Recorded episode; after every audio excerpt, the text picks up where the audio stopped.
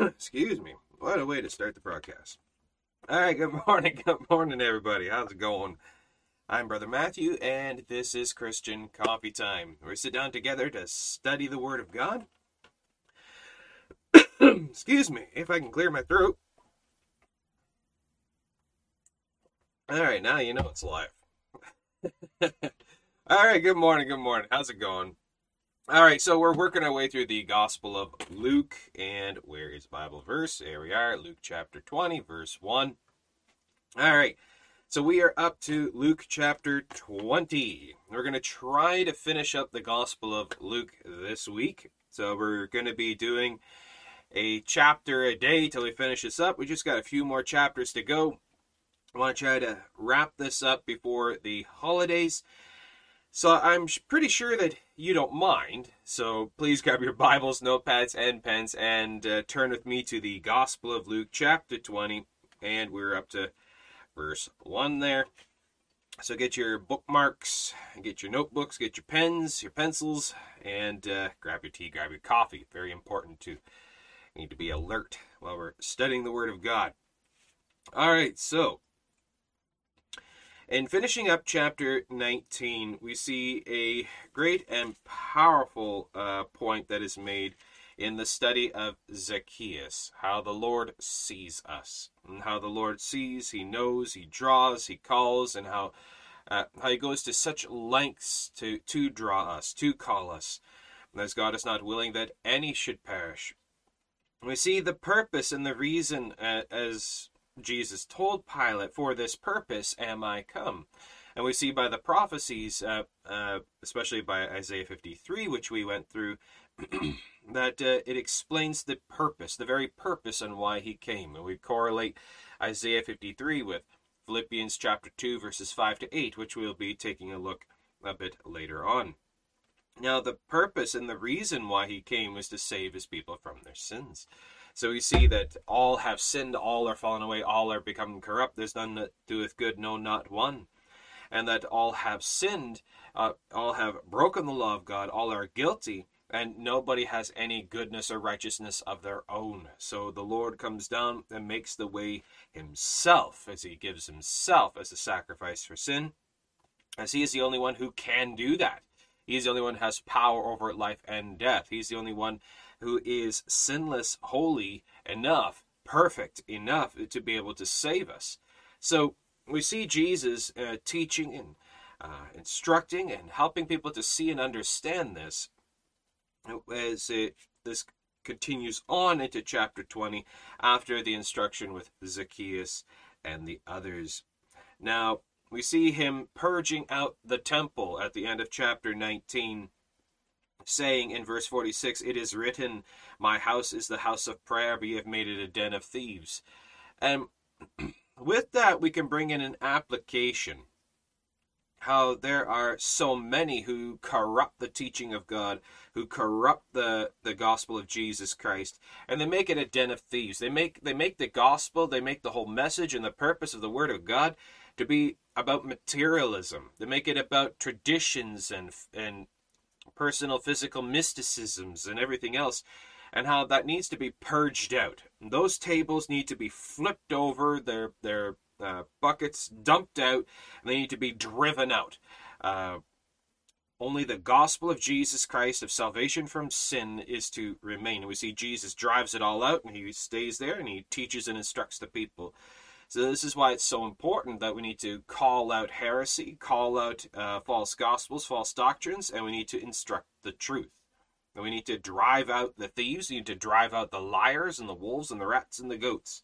So, with this, we see a continuation in chapter 20. That after he uh, purges out the temple and he uh, starts teaching the people the truth, and we see that some time has passed here, chapter 20, verse 1.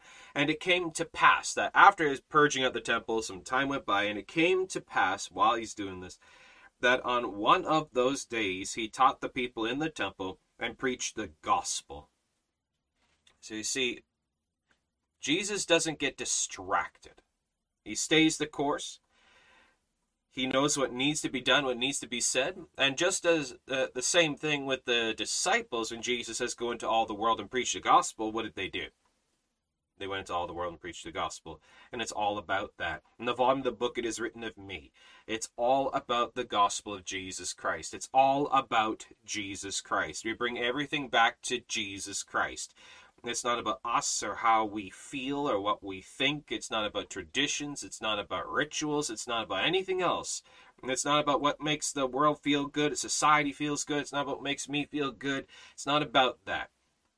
And so we see, for example, that during this time, uh, these holidays uh, of this month, that we see so many people get conflicted about the whole Christmas thing.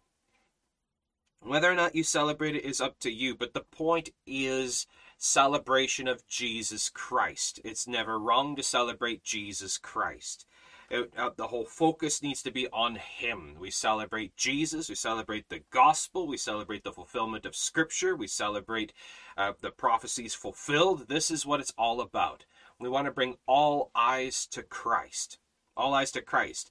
The thieves, the wolves, the rats, and the goats. So try to get it on distractions of other things but Santa Claus and tinsels and trees and the colors and the lights and all that stuff. It's not about that. It's not about that. It's about Jesus Christ and Him fulfilled. It's about the cross, the burial, the resurrection. It's about salvation from sin. That God so loved us that, that He made the promise that He would come and He would save us from our sins. And He did. And this is what we celebrate.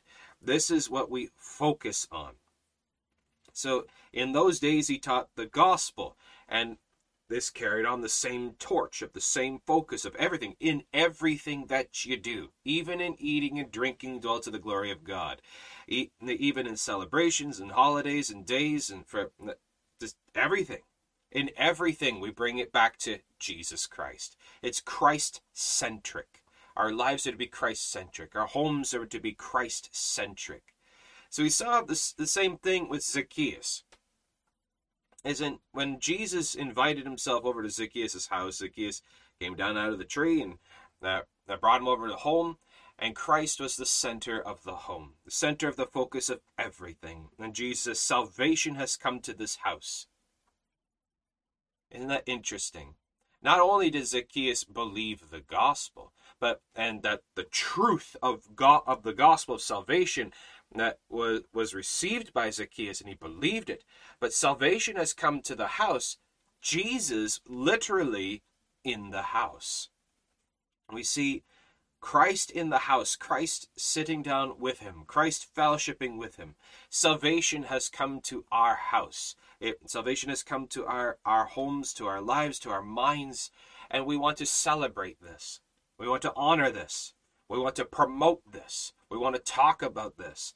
We want to publish this everywhere we go and everything that we do. That's what it's all about. So, and it came to pass, Luke chapter 20, verse 1, it came to pass that on one of those days, as he taught the people in the temple, see, see, he still goes back to the temple that he purged out. He's camping himself there. So every day that that uh, the people see him there, and that the wolves and the thieves and the rats aren't too eager to come back because the one who purged them out is still sitting right there. So you see, he guard he guards the truth, and we need to emphasize on this. He taught the people in the temple and preached the gospel. He preached it. You hear people say, "Don't you preach at me?" Well, that's what we're supposed to do. Go into all the world and preach the gospel that we are preachers, that it's proclaimers, we are proliferators. We go and declare the truth. That's what it means to preach. Some people say, well, well, women aren't supposed to preach. Now, we got to understand context of 1 Timothy 2 and 3 and Titus 1. It's in relation to uh, leadership of a local church uh, as a pastor and then as a deacon. Pastors and deacons are men and women aren't to teach, instruct, take the position of leadership and instructors of a local church. Women are allowed to be evangelists. Women are allowed to be missionaries. Women are allowed to go and, and share and spread the gospel. Women are allowed to read the Bible on social media and witness the gospel everywhere. They're allowed to do that, absolutely. But the, the only restriction is as pastor or deacon. So are women allowed to go and proclaim the gospel of Jesus Christ? Absolutely. Is that not what the uh, prophetesses did at the beginning when when uh, Mary and Joseph brought baby Jesus to the temple and the and the prophets and prophetesses met them? The prophetesses went all throughout Jerusalem declaring the truth of Christ that Christ had come. There you go. Women are allowed. All right, so and preached the gospel. What does it mean to preach the gospel? To preach the gospel is to declare the gospel plainly, clearly, loudly, without without wavering, unashamed. Is you de- declare it as it is. This is what it is. The gospel of Jesus Christ, and you make no apology. No apology. Is just state it as adamant truth. You're not just speaking the gospel. You're preaching. That is to instruct the hearers. That those who are hearing you would hear clearly, plainly, this is what it is, for the purpose that they would be convicted of their sins and they would believe on the Lord Jesus Christ. That's what it means to preach. To declare a truth without any room, any wiggle room, or any without any doubt, any shadow of doubt. This is what it is: the gospel of Jesus Christ. To preach the truth, and we are meant to be preachers, declarers of the truth of Jesus Christ. So, and he preached the gospel. And while he's doing this, do you remember when I said before how everywhere that Jesus went, no matter what he did, and no matter what we do when it's in line with the Word of God, the vultures will always descend. The vultures will always descend. Doesn't matter where you are, what you're doing, what's going on, the vultures will descend. Because the devil, the enemy, is not able to just sit idly by and just allow the Lord to work. The devil has to do something. He can't help himself. The enemy can't help themselves. If they see and hear anything of the truth of the Lord, it's like a dog with a bone. It's like saying sick him to a hound dog. They just they, they can't help themselves. They have to say something. They have to do something just to to slight God, to just to just to hate on Christ, just to try to silence the truth, to be a hindrance, a distraction, distraction even, even something like that, a distraction. That while the preaching's going on, so, someone in the rooms or something in the room starts kicking off, making noise, distracting, and hindering uh, from hearing the truth with all your attention. To get your attention off even remotely, they'll do anything. From either uh, supernatural demonic activity from demonic activity to the, the enemy actually showing up to try to do something to the enemy actually manipulating moving certain people to go and do a thing or anything they'll do anything. So while jesus is preaching the gospel the chief priests and the scribes came upon him with the elders. Now look at the words. They came upon him. They descended upon him they didn't just kind of, you know, just they see Jesus teaching the people. They didn't kind of just come in the back there and listen in and kind of slowly inch their way up, you know, raise their hand like they want to they want to ask a question. No, that Jesus is teaching, and they barged right in. They interrupted the whole thing. They couldn't care less what Jesus is doing. They have absolutely no respect no respect for, for the sound of the Word of God, no respect for the teaching, no respect for the people, no respect for Jesus. They only respect themselves. They only care about themselves, and everyone else is below them, beneath them. They come upon him. So they so Jesus is sitting there teaching the people. Here comes the here comes the scribes and the Pharisees and all of them, and they just barge right in, interrupt the teaching. They stand all around Jesus, blocking off the people, and they just start speaking and spouting their thing. That's what that means by they came upon him. So they came upon him with the elders, because they believed Jesus as being younger than them, that Jesus was not as educated, that he obviously must must have uh, have some wrong doctrine. He doesn't know what he's talking about, and he needs to be educated. That's the attitude of the Pharisees. So they came upon him with the elders and spake unto him, saying, Tell us. Do you see the, the just the the arrogance? The absolute arrogance of these Pharisees, of these individuals. The arrogance.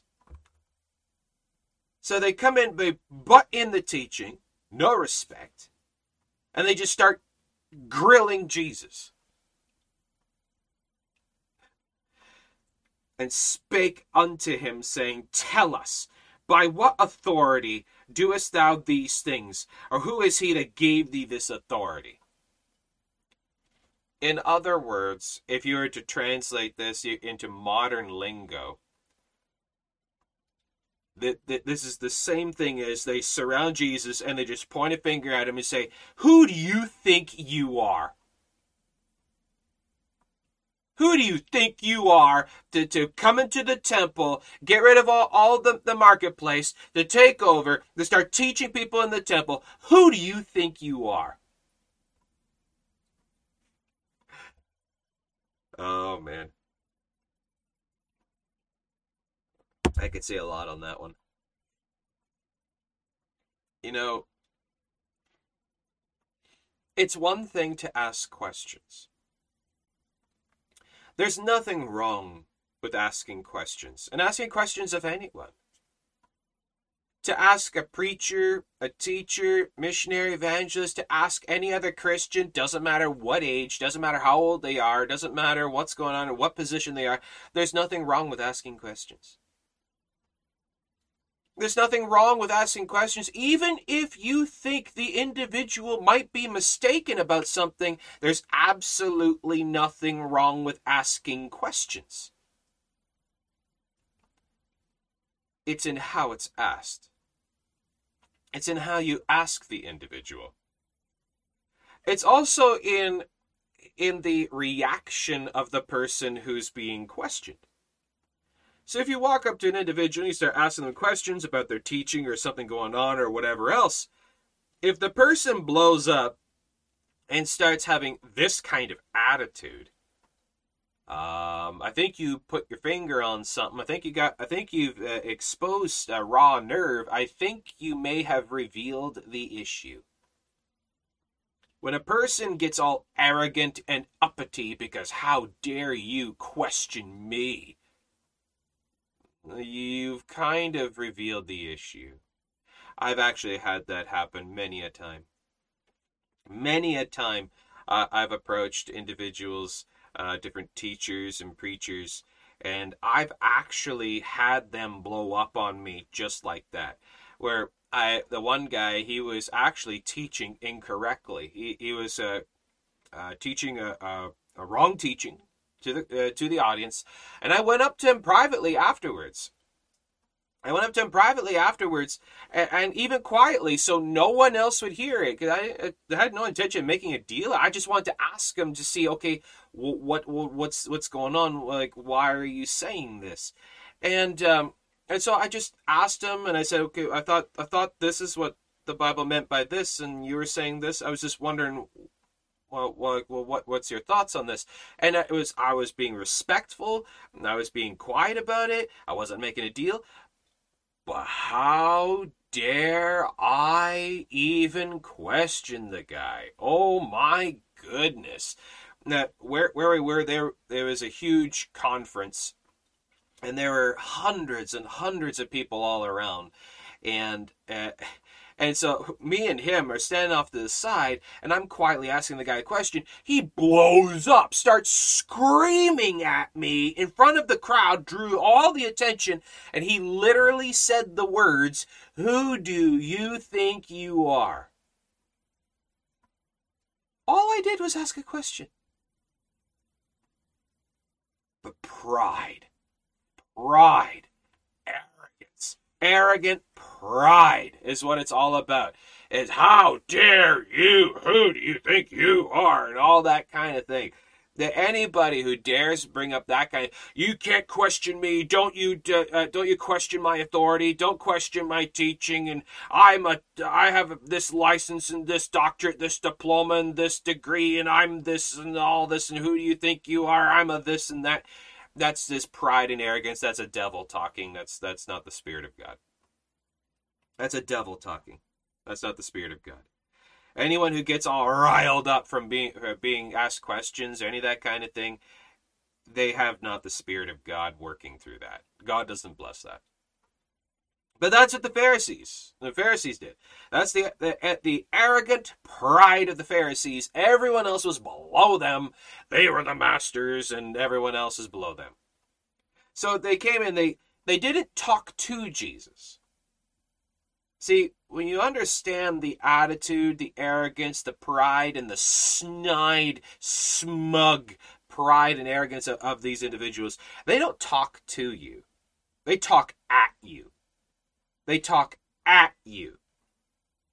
So could you imagine? See, uh, what I'm trying to do here is paint a picture for, for you to see, to use your sanctified imagination. Picture Jesus the Christ, the mighty God, sitting right there. Jesus, Jesus Christ, the mighty God, sitting right there with all the people around, and he's talking to them, he's teaching them, he's instructing them of righteousness. In comes barging in the Pharisees. They surround, interrupt the whole thing, and start talking at Jesus. Demanding of him, by what authority are you speaking? All right. There is so much scripture. There's so much scripture that you can bring into this on how to deal with these kinds of individuals.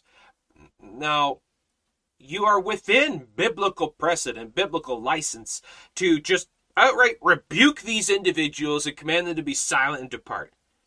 You are within biblical license to to grab them by the scruff of the neck and, give them a swift kick to the pants and, and shove them out the door. You're within biblical license that these are sons of Belial and they're interrupting the teaching of God. If you're in a church and the pastor's in the pulpit and he's teaching the people, and in comes these these kinds of individuals barging through the door, interrupt the service, and start grilling the preacher, it's the deacon's job to grab a hold of those guys and shove them out the door. You don't allow people to interrupt the teaching of God like that. Absolutely not. Absolutely not. It reminds me of a video I saw a while ago. Um, uh, there's a, a pastor in uh, in Canada where he's in the middle of a church service. He's in the middle of the church service. He's in the pulpit teaching the people, and the police and health inspectors come barging in the door, interrupt the whole service, and start grilling the people and the pastor. The pastor comes down out of the pulpit and shouts at them to get out, and he drives them out of the church. He drives them out of the church and and uh, it goes back to the pulpit and finishes teaching the people. That is what you're supposed to do right there. That is that is that is impressive. That is respectful. That's exactly what you're supposed to do. Immense respect to that pastor. You never let the sons and daughters of Belial try to take over the teaching of God. Absolutely not. Now, there's many different reactions, many different kinds of approaches that you could do to this. Now, what kind of approach did Jesus have to these individuals at this time? Because we did see Jesus tell them off. We did see Jesus drive them out with a whip. We did see Jesus grill them, tell them off, expose their sin in front of everybody, calling out all of their nonsense in front of everybody. We see Jesus doing that. And so we, so we see the multiple reactions that Jesus had with these individuals. Many of the SJW, SJW limp-wristed liberal Christians would be fainting right now hearing me talking like this. Um, and, and they say, "Oh, you never speak harshly. You never judge. Judge. You never be like that."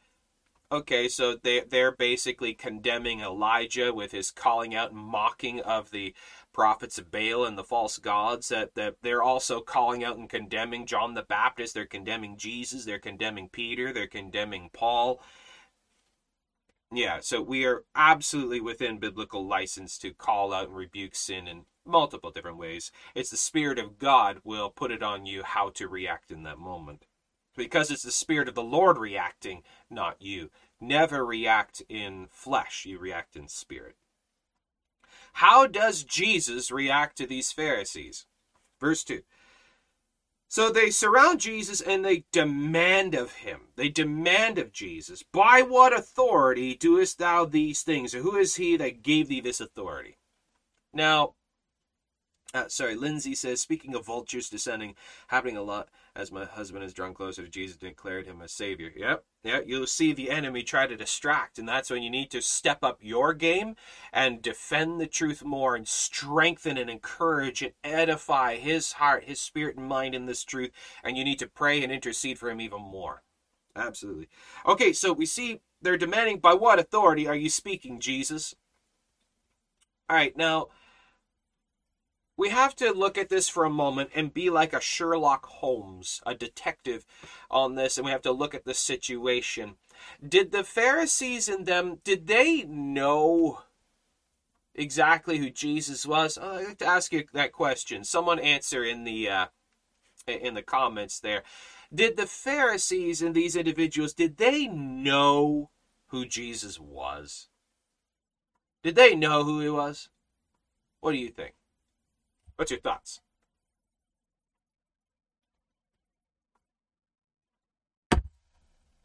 Did they know? Do they do they know who Jesus is? And you go back and you take a look at the the prophecies, you take a look at all the events and the things happening, you look at uh, the birth of John the Baptist and all the people, and you see the, the angels and the shepherds and Herod and the wise men and everything else going on, and, uh, and uh, just all of this going on here. And we see John the Baptist with Jesus at Jordan, and, and you take a look at all the details, all the circumstances of, of, of how much public involvement was in all this. Did the Pharisees and all of them know who Jesus was? You see, there's a lot of people who will say no. They didn't know who he was. And they would be wrong. They would be uh, incorrect in that. Because when we do a study on the Gospels, and we study the prophecies and all this, and we study the Gospels, they actually knew full well who Jesus was. And that, in and of itself, is quite shocking that is really shocking. That changes a lot of things. That changes a lot. When you realize that the Pharisees and the scribes and the Sadducees and all of them, that they actually full well knew who Jesus was. And we're actually going to see Jesus even tell them that. That you know who I am. Bear with me. Okay, so the Pharisees asked Jesus, By what authority are you speaking? Well, would the prophecies say? What does scripture say? It is written. It is written, it is written, it is written. Okay, what does Isaiah 9 6 say? For unto us a child is born, unto us a son is given, and the government shall be upon his shoulders. The government shall be upon his shoulders. What does that mean? All authority, power, and ruleship, all authority, power, and rulership will be placed upon the shoulders of this child-born son given. Now, we quote that verse a lot around Christmas time. We see it on cards and posters, and, and it's in songs and all kinds of. It's everywhere. Isaiah 9 6. But we don't really pay attention to the specific words. We quote it, sing it, we uh, uh, we write it. We don't really pay attention to the to the specifics of the words. Have you ever done that? Isaiah chapter 9, verse 6. For unto us a child is born, unto us a son is given, and the government, that's all power, all rulership, all authority, and the government shall be upon his shoulders. That's all the power of God will be upon him. The government shall be upon his shoulders, and his names shall be wonderful, counselor, the mighty God. Not a, not part of, the, the, the mighty God, the everlasting Father, Almighty Sovereign Lord God Supreme, has come down.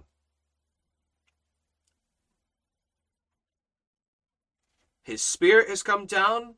And Philippians chapter 2, verses 5 to 8, he fashions and forms a body for himself that he indwells. And Jesus says, If you've seen me, you've seen the Father. Father is in me. The Son and the Father are one. I and my Father are one. You see, the body and the spirit make, make for one being. Right there. The two are become one. So Isaiah 9 6 says the child born son given is called the mighty God, everlasting Father. Isaiah 7 14 says that the virgin shall give birth to a son and shall call his name Jesus, and, and, and he'll be called Emmanuel, which means God with us. We see Gabriel quoting that to, to Mary and we see his name will be Jesus. We see Micah chapter 5 verse 2 that that there'll be one born in Bethlehem whose ways are of old even of everlasting and in the Hebrew that means the always existing one, almighty sovereign Lord God will be born in Bethlehem. So did the Pharisees were the Pharisees not aware of scripture? No, they knew scripture. They knew that Jesus' mother was Mary. That they heard about the virgin birth. He was born in Bethlehem. He's of the he's of the bloodline of David. He meets all of the criteria. We see John the Baptist, which they knew full well who John the Baptist was, and they knew that he was the herald of the Christ. They even asked him, they knew who he was. And they knew about that he was he was the prophet that was foretold by Malachi because his because uh, John the Baptist's parents were declaring this all this, and the angel even came came came to them, and the whole thing and all went all throughout the hill country that the prophet had come. At the, of John the Baptist, and then John the Baptist at the river Jordan points at Jesus, the herald of the Christ, points at Jesus, says, Behold the Lamb of God shall take away the sin of the world and they saw the Spirit descend on him like a dove. They all saw this. They knew. And then they heard the teaching. They saw the miracles. They saw and heard everything. They knew full well who he was, and they did not care. They did not care. So they ask him, By what authority do you say these things? And Jesus calls them out on it. Because Jesus knows full well what's going on. He knows what's in the uh, heart. He knows what's in the mind. He knows what's going on. Verse 3 Jesus answered the Pharisees, he answers their belligerent question. In verse 3 And he answered and said unto them, I will also ask you one thing, and answer me. He answers a question with a question. You know, in my study of apologetics, in my debates and discussions and evangelism, I've actually found that this kind of approach is immensely powerful and effective. Is you reword their question back at them, but rewording it such a way as to reveal to them that they already know the truth. It's very, very effective. So Jesus answers their question with a question. He says, I will ask you one thing and answer me. The baptism of John now, what does he mean by the baptism of John? The preaching of repentance of John, of John's work and ministry, of calling people to repentance and how, he, how those that repented and believed would be baptized, uh, the work of John the Baptist. He says, The baptism of John, was it from heaven or of men? John the Baptist. Was he was he a preacher of God or was he just himself, just one just spouting in the wilderness, just another person just railing off their own opinions? What was John the Baptist all about? Why did he ask them that question? Because that's where it starts. Because if you don't believe John the Baptist, you're not going to believe Jesus. If you're not going to believe the heralds of Christ, you're not going to believe in Jesus Christ, if you're not going to believe in the prophets that that that uh, preceded Jesus and spoke of the Christ Messiah, if you're not going to believe the law, if you're not going to believe the prophets, you're not going to believe in Christ. If you're not going to believe, uh, as as we see in the one story of Jesus about the rich man and Lazarus, or the rich man cried, was crying to, to Abraham in paradise to send Lazarus back, and Abraham says they have they have the, the Moses and the law. They don't believe Moses and the law. They're not even going to believe if one rose from the dead. The baptism of John, the work of John the Baptist, the law and the prophets, is it of heaven or of men?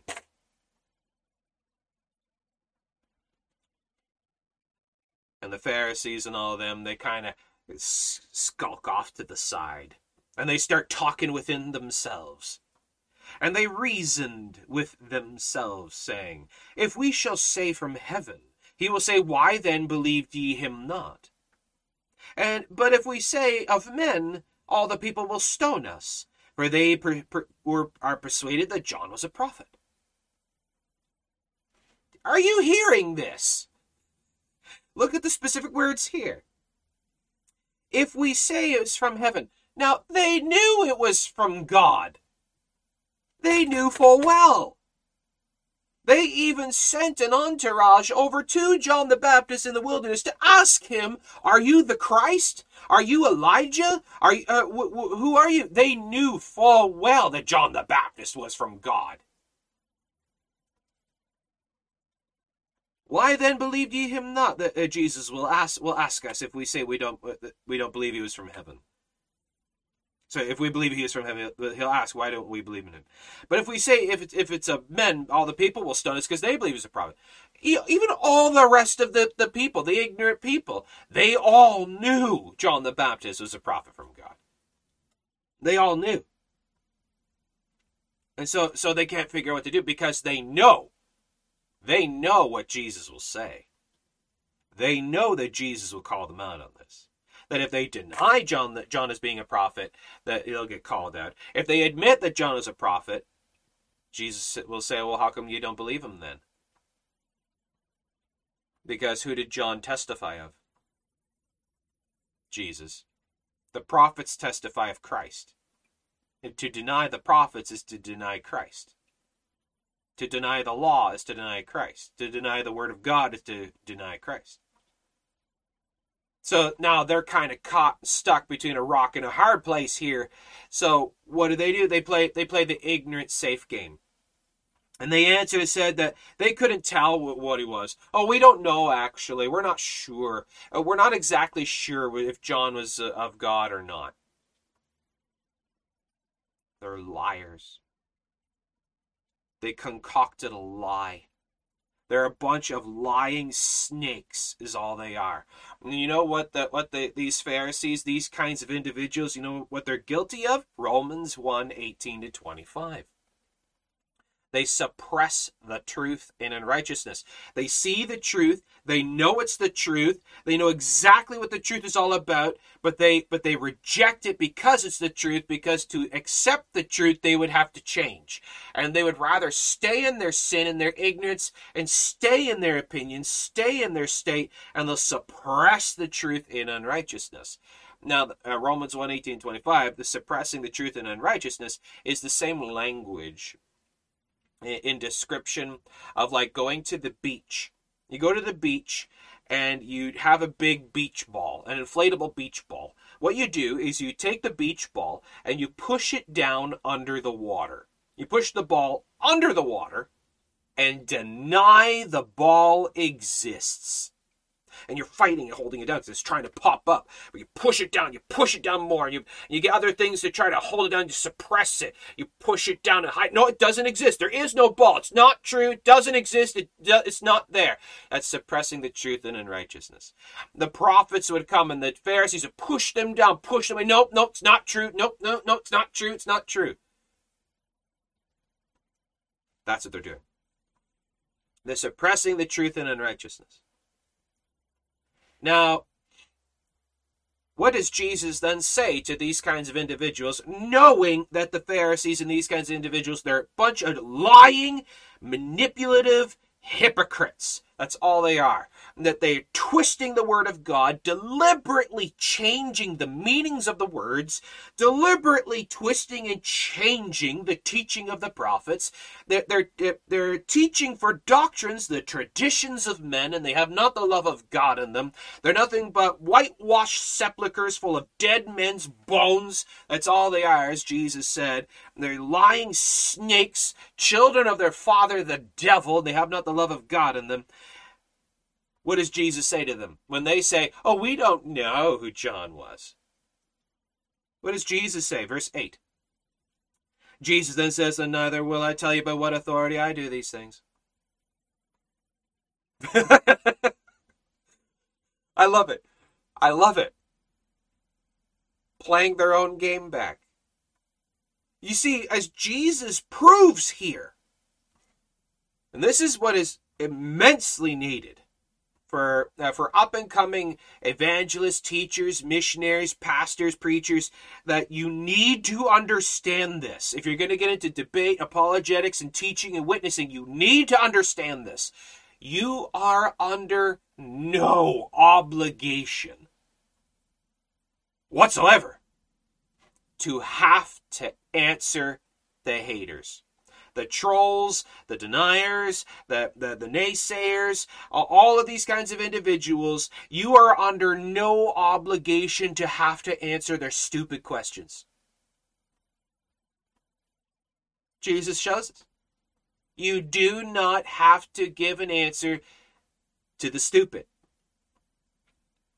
Neither do I tell you by what authority I do these things. He doesn't have to explain himself. I do not have to explain myself to individuals who come in and there's uh, stupid questions and there's stupid belligerent interruptions and all these things and saying there's stupid questioning. I do not have to answer that. I don't.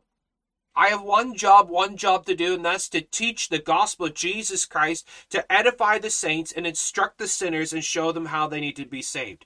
I do not have to answer the devils. I do not have to answer the trolls. I do not have to answer the naysayers and all the troublemakers. I am under no obligation to have to pay any attention to them. You know what the Bible teaches about that? Uh, uh, Romans chapter 16. Romans chapter 16. Let's go over there. What does it say? Romans chapter 16, verse 17. Now I beseech you, brethren, mark them which cause divisions and offenses contrary to the doctrine which ye have learned, and avoid them. For they that are such serve not our Lord Jesus Christ, but their own belly, and by good words and fair speeches deceive the hearts of the simple. They're a bunch of lying deceivers. Ignore them. Then we go over to Titus chapter 3. Titus chapter 3, verses 10 to 11. Titus 3, 10 to 11. A man that is an heretic after the first and second admonition, reject, knowing that he that is such is subverted and sinneth, being condemned of himself. And then we go back to 1 Timothy. 1 Timothy chapter 6, verses 3 to 5. 1 Timothy chapter 6, verses 3 to 5. If any man teach otherwise, otherwise other than what? The word of God, contrary to sound doctrine. Teaches contrary to sound, they contradict the word of God and they teach other doctrines, other gospels, Galatians 1 8 to 9, other gospels that are accursed of God. If any man teach otherwise, and consent not to wholesome words, wholesome words, simple, sound doctrine. And they, and they have to make, uh, make excuses, different things, or as we see certain preachers uh, are foul mouthed, like Steven Anderson, Pastor Steven Anderson. He's a foul mouthed individual who uses the F word and all kinds of other cussings in his preaching. He actually makes a bold face lies about other people who he disagrees with. He's a foul mouthed, angry, little, uh, arrogant, prideful individual. He's someone you should ignore. Don't listen to Steven Anderson. If any man teach otherwise, other than what the Word of God instructs on doctrine and, uh, and theology and humility, If any man teach otherwise and consent not to wholesome words, even the words of our Lord Jesus Christ and the doctrine which is according to godliness, he is proud, knowing nothing. They know nothing. They don't know what they're talking about and they're ignorant. You hear that? Even God says it. They're, they know nothing. They're ignorant. Oh, but they got degrees and diplomas and positions of power and authority and notoriety and tons of followers. They're ignorant. They're ignorant fools who don't know what they're talking about. They don't know what they're talking about. They could have all the degrees that, that they that they have. They need to get their money back because their degrees came from a bubblegum machine. They didn't come from God. They're proud, knowing nothing, but doting about questions and strifes of words. Contentious about, about meanings of words and things, whereof cometh envy, strife, railings, evil surmisings, perverse disputings of men of corrupt minds, and destitute of the truth, supposing that gain is godliness. Supposing that gain is godliness. From such withdraw thyself. Get away from anyone who would be like any of these things. But look at one of the things here. Supposing that gain is godliness. What does that sound like? What does that sound like? Prosperity preachers. Oops.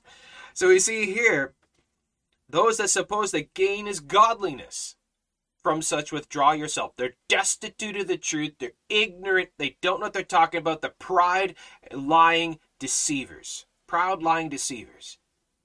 Supposing that gain is godliness. Ooh. Word of God's full of harsh words, isn't it?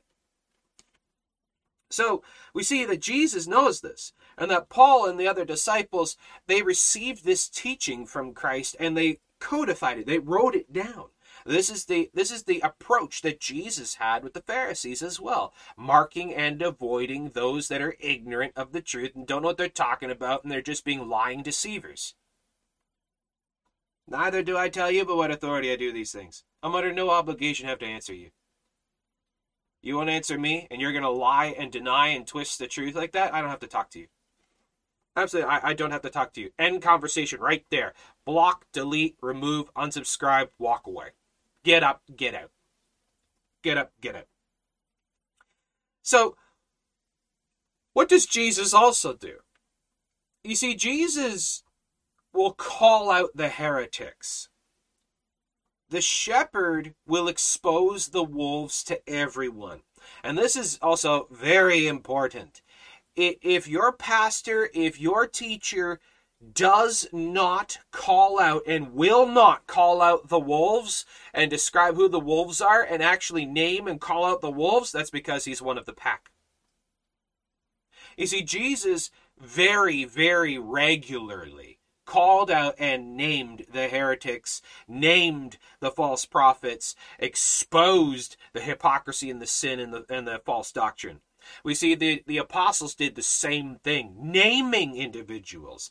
El, uh, uh, Paul with Elymas the sorcerer, Peter with uh, Simon the sorcerer. We see uh, uh, Paul with uh, Hymen, Hymenaeus and the others, and how um, Alexander the coppersmith did me much evil. Be, be thou aware of him also.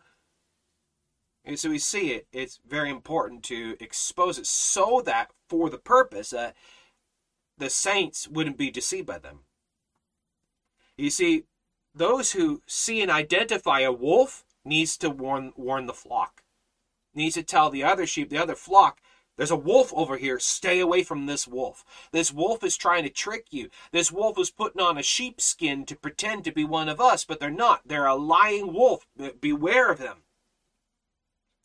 What does Jesus do here? So you see, the Pharisees come in and they uh, in their belligerent, lying, deceiving arrogance disrupt the teaching. What does Jesus do? Calls them out in front of everybody. He plays their game. You want to do it? You want to come in, butt in, and you want to try to you want to try to call me out. You want to try to get me in trouble. You you want to try to trip me up. You know what? And he starts. Jesus starts teaching the crowd. Jesus turns back to the crowd. Well, the whole crowd was watching this, Jesus turns back to the crowd and tells the people a parable. Listen to this. Jesus then says to the crowd, A certain man planted a vineyard, and led it forth to husbandmen, and went into a far country for a long time. And at the season he sent a servant to the husbandmen, and they should, that they should give him of the fruit of the vineyard. But the husbandman beat him and sent him away empty. Now, in case you're not aware exactly what the language here is and what's going on, the, the parable as the, the man who planted a vineyard, that's God planting Israel, God creating Israel, and he set certain people in charge of Israel. Uh, and then the servants that God would send servants to Israel, which are the prophets. Okay, that's what he's talking about. The servants are the prophets that, he, that the the landlord of the vineyard would send prophets. God would send prophets to Israel but that those in charge of Israel would beat the prophets, just like the Pharisees and those religious rulers did. They persecuted and killed and stoned and slaughtered the prophets. They beat the servant and sent him away empty. And again he sent another servant, and they beat him also, and entreated him shamefully, and sent him away empty. And again sent a third, and they wounded him.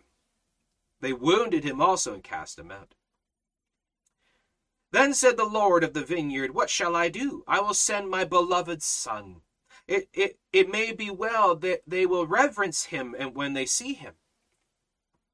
But when the husbandmen saw him, they reasoned among themselves, saying, This is the heir. This is the heir. Come, let us kill him, that the inheritance may be ours. Those in charge of the vineyard, those in charge of Israel, saw the heir saw the Son of God. They said, This is the heir. This is the son of the landlord. This is the son of the owner of the vineyard. That the husbandman knew full well who this one was. Jesus is saying, You know full well who I am. This is the heir. Come, let us kill him, that the inheritance may be ours. So they cast him out of the vineyard and killed him. What therefore shall the Lord of the vineyard do unto them? He shall come and destroy these husbandmen, and shall give the vineyard to others.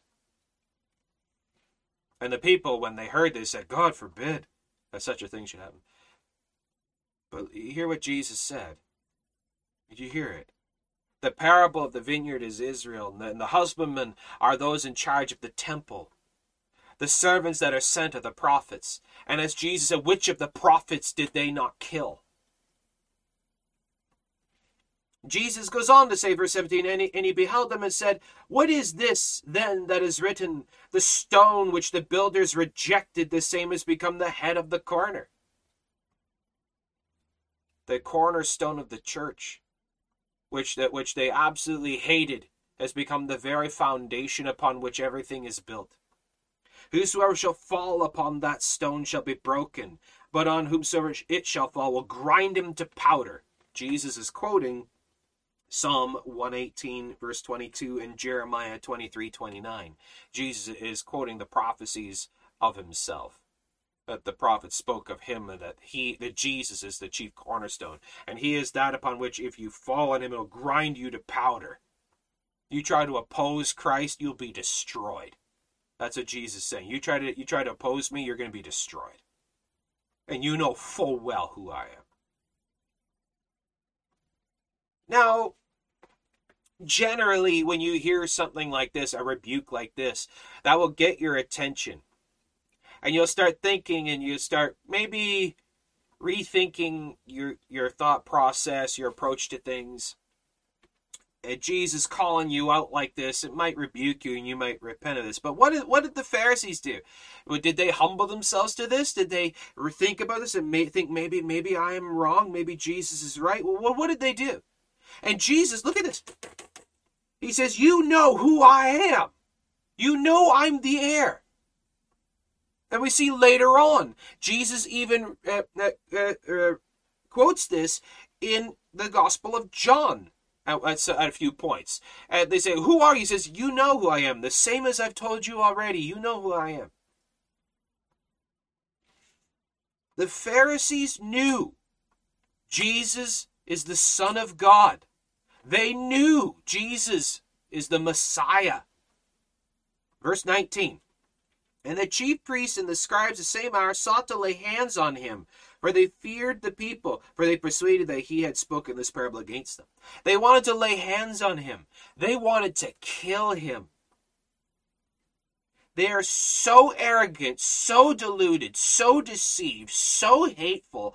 They are so against the word of God that they knew Jesus was the Christ Messiah and they wanted to kill him so that they could keep their positions of power. They wanted to destroy the very gospel of salvation by grace so they could keep their own mysticisms and opinions and law. That they would rewrite the word of God to fit their own suppositions. That they'll they'll twist and contradict the word of God to the nth degree so they could keep their traditions and religiosity. They'll even redefine the very meaning of grace so they could keep their own mystic law keeping. They wanted to kill Jesus so they could keep their own opinions and position. They perceived. Now look, look at this. Look at this. Verse 19. Verse 19. Look what it says. They feared the people, for they perceived, they knew, they knew full well, they perceived that Jesus had spoken this parable against them. They knew what Jesus was saying. They knew what Jesus was saying. They knew full well that Jesus had just called them out in front of the whole crowd, saying, You know full well who I am. And you're opposing me, you're going to be destroyed. For you know that I'm the Son of God.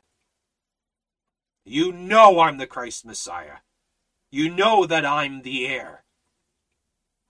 They perceived he had spoken this parable against them. They knew, and they got angry. You see that? You'll notice in preaching and teaching, evangelism and apologetics, that when you're witnessing the gospel of Jesus Christ, you're going to actually come across this where you're witnessing to certain people and you you refute rebuke certain people and they just blow up and go off the handle they get all mad and arrogant and angry and they all wrapped up. You, you know what that is? That's the reason they are angry is because they know what you're saying is the truth and they don't like it. It makes them angry. The truth makes them angry and they know it's the truth and that's why they're getting all worked up. When a person gets all worked up and angry like that, that's because you just exposed their sin. You just refuted and exposed their lies, and now they're angry that you have just caused the beach ball to pop back up again. That they had spent so much time and effort burying that beach ball, suppressing the truth and unrighteousness, and you just caused that beach ball to pop back up again. And they know that this is what it is. They know that beach ball is the truth, and that they've been denying all this time, and they've been trying to suppress it and hide it. That's why they get mad. But the problem with the Pharisees here is they couldn't lay hands on Jesus here because all the people were believing in Jesus and would defend him. And they were afraid of the people. You see, liars and hypocrites and false prophets and false teachers, what they prey upon is your ignorance of the Word of God you outnumber the false prophets. The only reason they have power is because you give them a po- give them power by your ignorance of Scripture. That's why you got to be so careful. I'm saying you as in a general sense. That why we need to be so careful is to study the Word of God out like the Bereans. We got to know what it says. Because all the false prophets and false teachers, they lose all of their power. They lose all of their power when you know the Bible. When you know the Word of God and what it says, they lose all power. The only reason they have power is because people are ignorant of the Word of God. If the people would just read their Bible for a second, the people following Kenneth Copeland, Joel Osteen, and Joyce Myers, those those devils if the people in the congregation sitting on them, if they even just cracked open their Bible for a second and just read the thing, they would see how these, these so-called preachers are nothing but children of Satan. They're demons in pantsuits, is all they are. If people would just study the Word of God, and all this these people this multitude that was sitting in front of jesus they heard and saw jesus call them out and they saw how jesus used the word of god against the pharisees and the pharisees lost face. They lost face. They they lost some of their standing in front of the people in front of the people and that's also what got them upset. You see, liars, charlatans, deniers, false prophets, false preachers, they can't handle it. They can't handle it when you school them in front of others because they have no humility. They have absolutely no humility. And as the word of God says, a wise man loves rebuke, loves correction. A wise man that when you instruct them, you show them truth, that they will thank you for it. That, that, uh, and they love questions. They love to, to, to instruct and teach you the truth. And you come to them and ask them, well, you said this, but I thought this is what it was. Instead of getting all mad, they say, well, actually, you see, here, grab your Bible and I'll show you. But the Pharisees have no humility, no meekness, no understanding, no respect. They're full of pride and arrogance, thinking they have all the answers. They already got all wired down. So what did they do? They watched him. Verse 20. And they watched him and sent forth spies which should feign themselves just men. Sons of Belial, professional liars, like politicians, professional liars uh, uh, to follow along, pretend to be just persons, but actually spies. To try to spy, to, to try to find something that Jesus may say or do wrong, and they can call him out on it and get him all in trouble. See, that's also what what uh, uh, deceivers and deluders, false prophets, false preachers, and all these kinds of individuals do. That when they can't hold a candle to the word of God, they they, they don't have answers to the truth. They they can't answer your questions. They'll just start attacking your person. It happens all the time, all the time, especially in apologetics and debates. That uh, that the moment the moment that they start attacking your person, calling out little things and exposing little things, or attacking the way you talk, the way you walk, or something in your life, they start pointing the fingers at something in your life. They, they, they lost the whole thing. They'll start attacking your person. They start name calling you and everything else. They start calling you names and stuff. That proves that they lost the whole thing. And this is what they do. This is what the Pharisees are doing. They sent forth spies. They should feign themselves just men, that they might take hold of his words, so that, uh, that so they might deliver him unto the power and authorities and the, of the governor. And they, they these spies come to Jesus and ask him a question. And they asked him, saying, Master, we know that thou sayest and teachest rightly. Neither acceptest thou the person of any, but teachest the way of God. Truly, flatterers. Beware of flattery. Beware of flattery.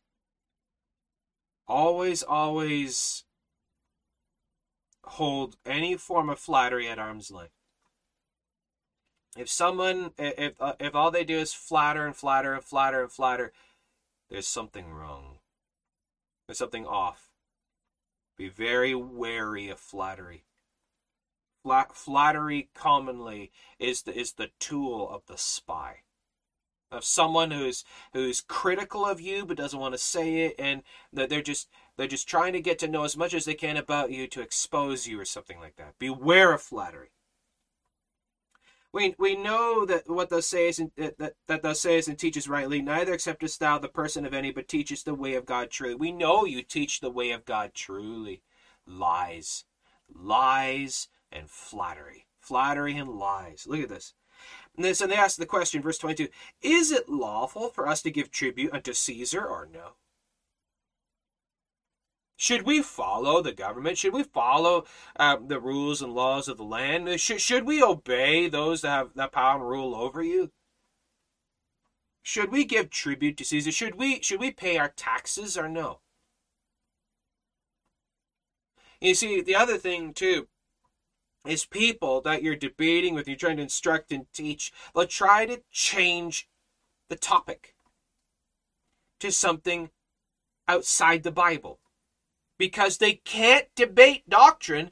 They are incapable of speaking and debating doctrine and theology. So they'll try to bring in something outside the Bible to change the topic to something outside the Bible because they can't argue the Bible to try to trip you up on things outside the Bible.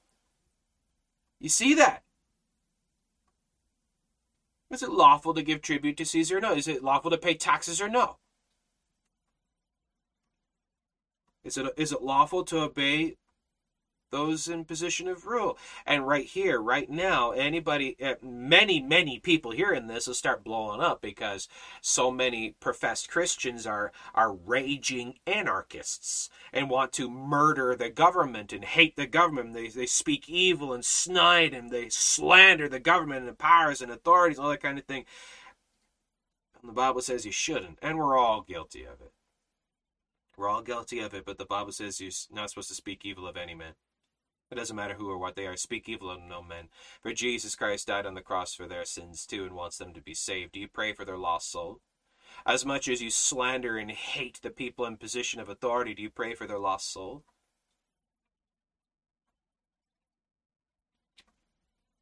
Verse 23 But he perceived their craftiness. You see, Jesus knows full well what they're all about. You see, how can we be aware of these kinds of individuals that may pop up in our lives? How can we be aware of it? Well, Mark 13 11, Exodus 4 12, John 14 26, and on and on we see throughout the Word of God. The Lord says, Worry not what to say beforehand. I will give thee the words which to say in the very same hour. I will teach thee what thou shalt say. My Spirit, the Comforter, which is the Holy Ghost, will be will dwell within you and will teach you and guide you and cause you to be in remembrance of everything which I have told you. Don't worry. Don't worry about it. You stick with the Word of God. You stick with what Scripture says. You make no apology for Scripture. You give no wiggle room. You do not compromise doctrine. You stand on the Word of God absolutely dogmatically, and the Spirit of God will give you the exact words of what to say in everything, and the enemy will not be able to trip you up. What does Scripture say? Thus saith the Lord. What does the Word of God say? It is written, it is written, it is written. What does the Word of God say? Is it lawful to give tribute to Caesar or no?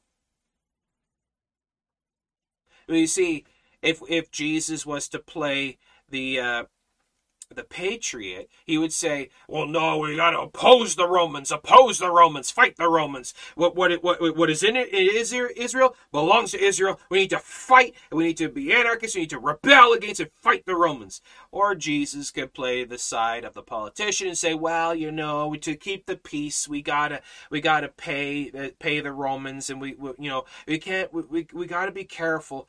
But what does Jesus say? You see, the things of this world are of this world. And Jesus did not come to build a kingdom and empire of this world.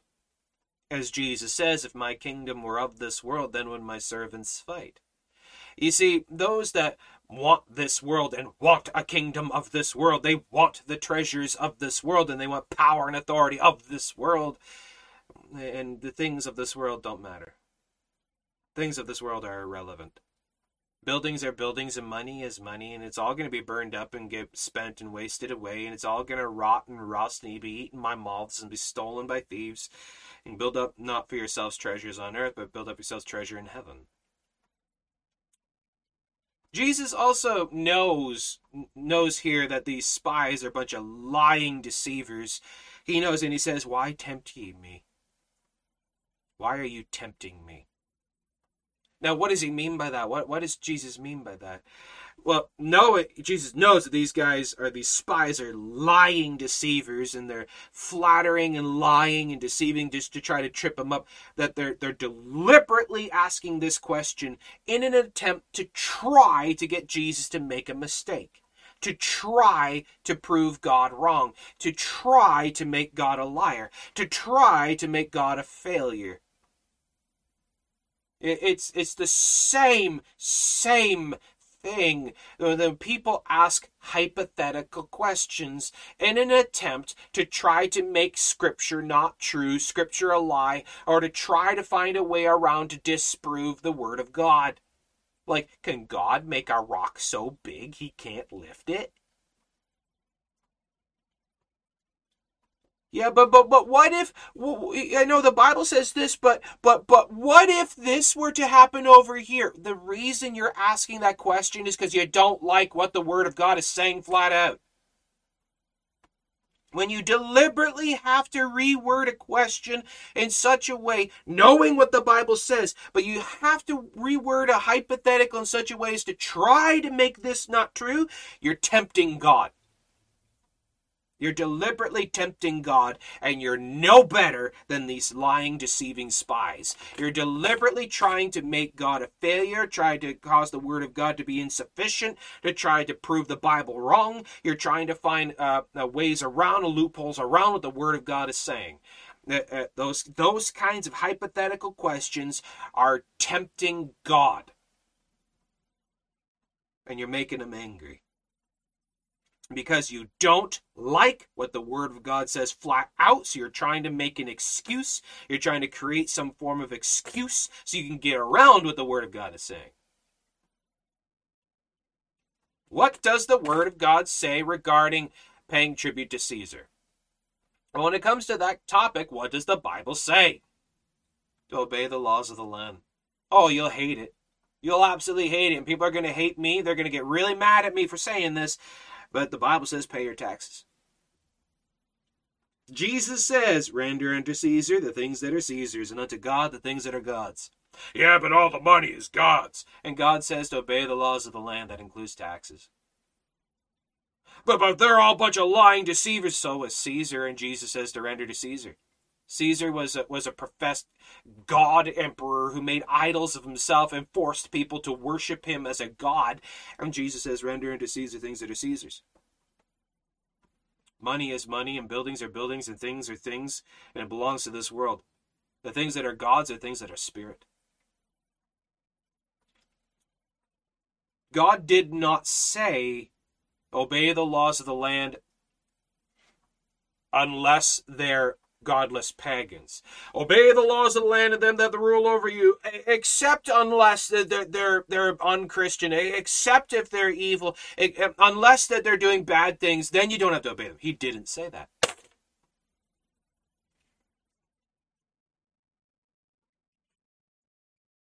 Didn't say that. Render unto Caesar the things that are Caesar's, and to God the things that are God's. Now Jesus, uh, in another, in one of the other gospels, he says, "Does anybody here have a have a penny, have a coin? Can I see your coin?" And they uh, gave him a coin, and he holds up the coin. and says, "Whose inscription and image is this on the coin?" And they said, "It is Caesar's image." He says, "Then render to Caesar the things that are Caesar's, and to God the things that are God's."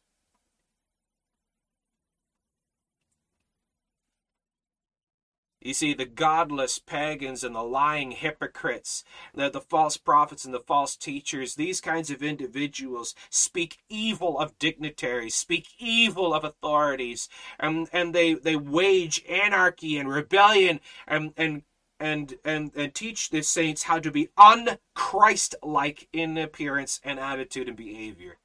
They they twist things up and get you off the mark, get you focused on things that are outside of Scripture. What does the Bible say? What does Christ say? What does Christ say? Now there is a there is a line. There is a line we do see in the Word of God, though. You see, obey the laws of the land, yes, is what Scripture says, but there is a line, there is a limit. And we do see it in Acts where, where the apostles are hauled up before the Sanhedrin. And there's a precedent that is set in the Word of God throughout the Word of God. That, it, that the precedent is that when individuals of supposed authority and position, when they when they are trying to force you to get you to do that which in and of itself is sin, you do not have to obey. When those in position of authority and rulership are trying to get you to sin, get you to do that which is technically in contradiction to the word of God, you do not have to obey. Absolutely not. You stand your ground in the righteousness of God. Say, yes, I acknowledge you are the authority. You are the king. You are the governor. You are the president or whatever. You are the authority and the rule. Yes, I get that. But what you're trying to get me to do, what you're trying to, t- to get me to say, contradicts the word of God. And I ought to obey God rather than men when it comes to that. So we see what is important. Israel is Israel and belongs to Israel, belongs to the Jews. Absolutely. But the Romans are trying to take over. Uh, individuals and others are trying to take over.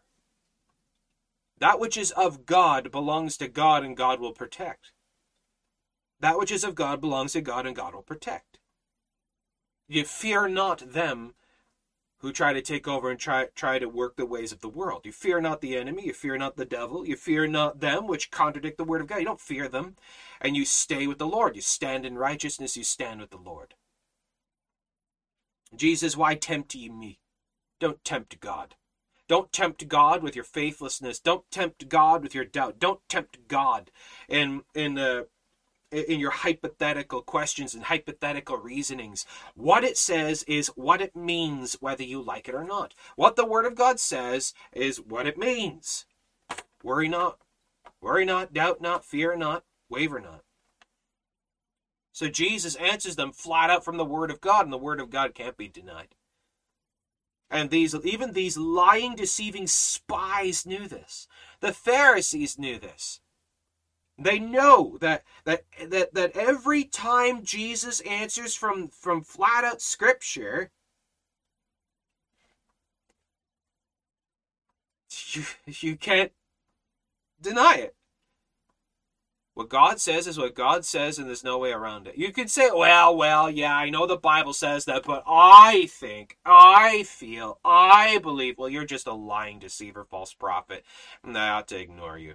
You know what you're talking about. You're a fool and you deceive yourself. You're destitute of the truth, as the Bible says. Mark and avoid those individuals. Those who say, well, I think, I believe, I feel, my experience, my interpretation, that's a lying prophet. Ignore them. That's a lying, deceiving, false preacher. Ignore them. Now we see Jesus says in verse 25, Render therefore unto Caesar the things which are Caesar's, and unto God the things that which be God's. And they could not take hold of his words. They couldn't trip him up in his words. Why? Because he spoke the word of God. Because he spoke the word of God. And they marveled at his answer and held their peace. They marveled at his answer and held their peace. When you when you just keep quoting back the word of God, what does the Bible say? What does the Bible say? In in context of scripture. Scripture is scripture, rightly dividing the word of truth, line upon line, precept upon precept. What does the word of God say? They held their peace. They held their peace. And there are many who walk, even now, who walk are enemies of the cross, as Scripture says the cross of Christ, the Word of God, the truth of the gospel. There are many that oppose us, try to twist it, manipulate it, and change it around, make it something else other than what it flat out says. You ignore those people.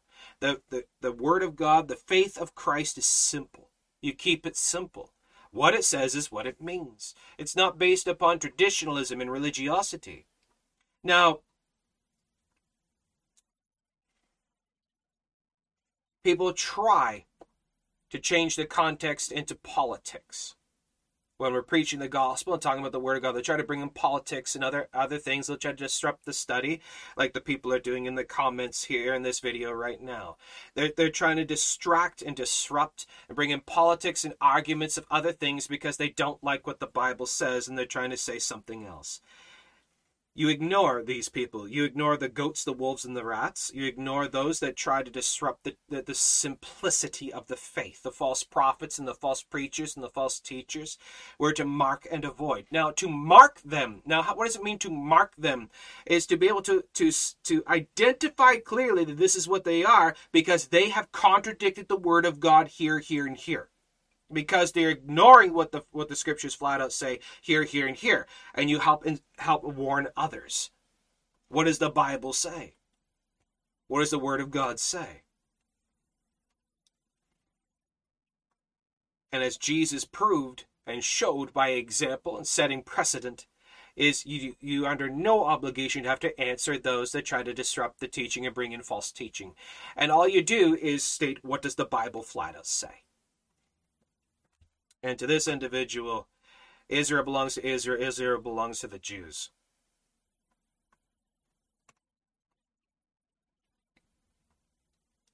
So, what does the Word of God say? Verse 27 Then came to him certain of the Sadducees. The Sadducees came in. And they they tried to trip Jesus up. Now the Sadducees are even even more of a corrupted, twisted cult, which honestly, I've actually asked the question before. I am at a loss for an answer on how the Sadducees were even allowed to be a thing. I don't understand this. And I, I, I'm, if someone could actually explain to me how were the Sadducees allowed to even be a thing? Now, what do I mean by that? Well, you see, there's the Pharisees who believed, uh, professed that they believed in the law and the prophets. They believed in the scriptures and in Moses, and and they believed in the resurrection and angels and all this kind of stuff. But the Sadducees were a cult.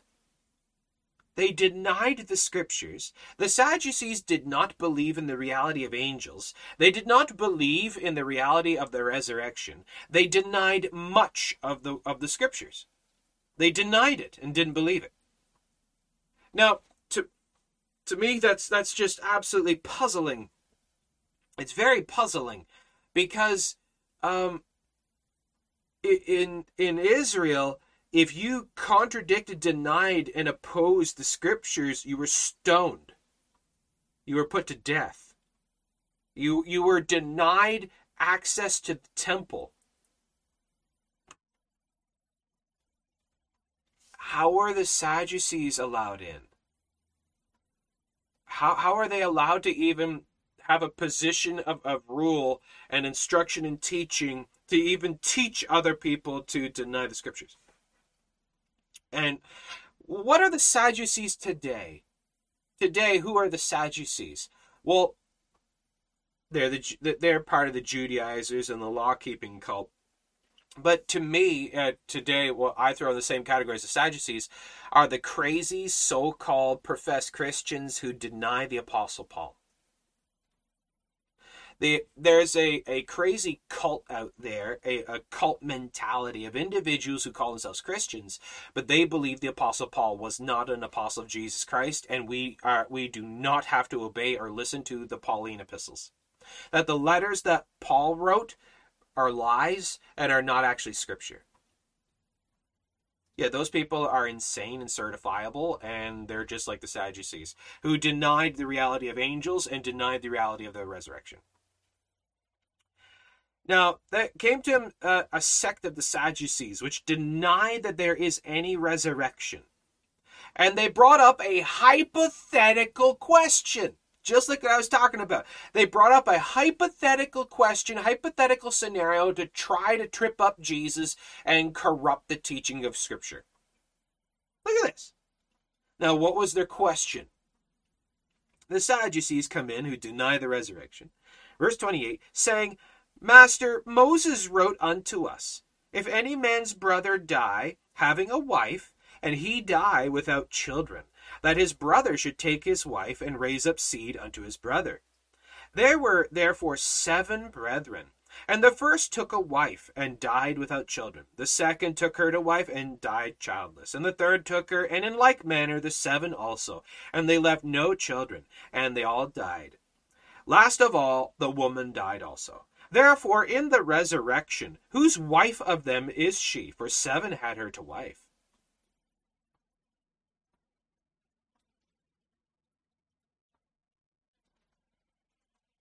There are even people today, uh, so called Christians, professed Christians, who actually even deny the rapture. They deny that the rapture is a thing. They say there is no rapture.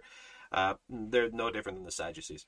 Okay, but we see a hypothetical scenario that they've they've they've managed to scheme up, fabricate a supposed trump card to try to refute the teaching of the resurrection. But what does the Bible say? That there is a resurrection. When does the resurrection happen? Well, it happens before the wrath of God pours out, is what the Bible flat out says. And to deny that shows ignorance of the scriptures. What does the Bible say about, about the about the rapture, about the resurrection? Um, well, is there marriage in heaven, or what's going on? What does the Lord say? Verse thirty-four. So they bring up this stupid twisted, corrupted, hypothetical uh, question to try to trip up the scriptures, to try to trip up Jesus. What does Jesus say? It is written, it is written, it is written. Do not, do not, do not, do not try to answer questions by your own wisdom, by your own intellect, with your own words. Just what does the Bible say? There is an answer to absolutely every single thing you could ever wonder about. There is an answer. There's an answer for everything, about anything. There is a precedent, there is a teaching, there is an instruction, there is wisdom in the Word of God for any kind of thing that you could bring up.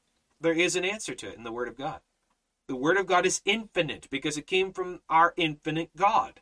It came from the infinite mind of God. It's of the infinite wisdom and knowledge of God. His Word is above His very name, it says. So there is an answer to everything in the Word of God. But what about what about marriage and the resurrection? Verse 34. Jesus answering said unto them, The children of this world marry and are given in marriage. But they which shall be accounted worthy to obtain that world, the world to come, the afterlife, they that which shall be accounted worthy to obtain that world and the resurrection from the dead, neither marry nor are given in marriage. Neither can they die any more, for they for they are equal unto the angels, meaning like spirit beings, like the angels. See, look what Jesus even says, because the Sadducees deny the resurrection and deny the reality of angels. What does Jesus say to, re, to refute the Sadducees? There is a resurrection and there are angels. Look at this. Just flat out, just re- rebut him. Right back. No, this is what it says. You know what you're talking. You don't know what you're talking about. Neither can they die any more, for they are equal unto the angels, and are the children of God, being the children of the resurrection.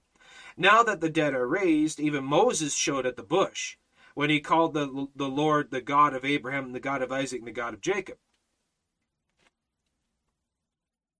How did Jesus prove there's, there, there is life after death? Because the Sadducees didn't believe there is life after death. They believe this is all there is and you're dead and gone. How did Jesus prove this? By looking at what the scriptures call God. He's the God of Abraham, the God of Jacob, the God of Isaac. Okay, yeah, there was Abraham, Isaac, and Jacob. But what, how does that prove it? If you look at the actual Greek and Hebrew, in the scriptures here, when it, when it gives the names of God, the God of Abraham, Isaac, and Jacob, you'll note something very curiously interesting. That the very language in the Greek and Hebrew, in, in that title of God, is present tense, signifying Abraham, Isaac, and Jacob are still alive. He's the God of the living, not the God of the dead. Look at Jesus says, verse 38 For he is not the God of the dead, but of the living, for all live in him. He's the God of the living, not the God of the dead. He, he's the God of Abraham, who is alive, Isaac and Jacob, who are alive. He's the God of Elijah and Daniel and Moses. He's the and to us, he's the God of Peter, James, and John and Paul, of Mary and Martha. He's the God of the living. They're still alive. They're still alive. They're not dead. For, all those who believe in me shall never die, Jesus says. We have everlasting life. We will continue to live on. That, that it, this flesh is just, a, is just a suit that wears out, and you, which is you, continues on. You see that? He is not a God of the dead, but of the living, for all live in him. And, and that's something. Just think of this. He's the God of the living, that they're alive, they're still alive, and we, we will never die we will never die. Your consciousness, your being, the you, which is you, will continue on. That these eyes of flesh close and immediately your eyes are open somewhere else. And you and you continue on. You will never die. As in dead, gone, that's it. It's over. You'll never die. You'll be with the Lord forever. He's the God of the living.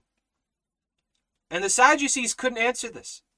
Because what did Jesus say? What how did he respond? He quoted scripture. It is written, thus saith the Lord. It is written, it is written, it is written. He rebuked and refuted the, the Sadducees by saying, Look, this is what scripture says. And you're opposing scripture. Pharisees, this is what scripture says. And you're opposing scripture. You call yourself masters and leaders and teachers and preachers, but you don't know what you're talking about. You're destitute of the truth and you're ignorant of the Word of God. What it says is what it means.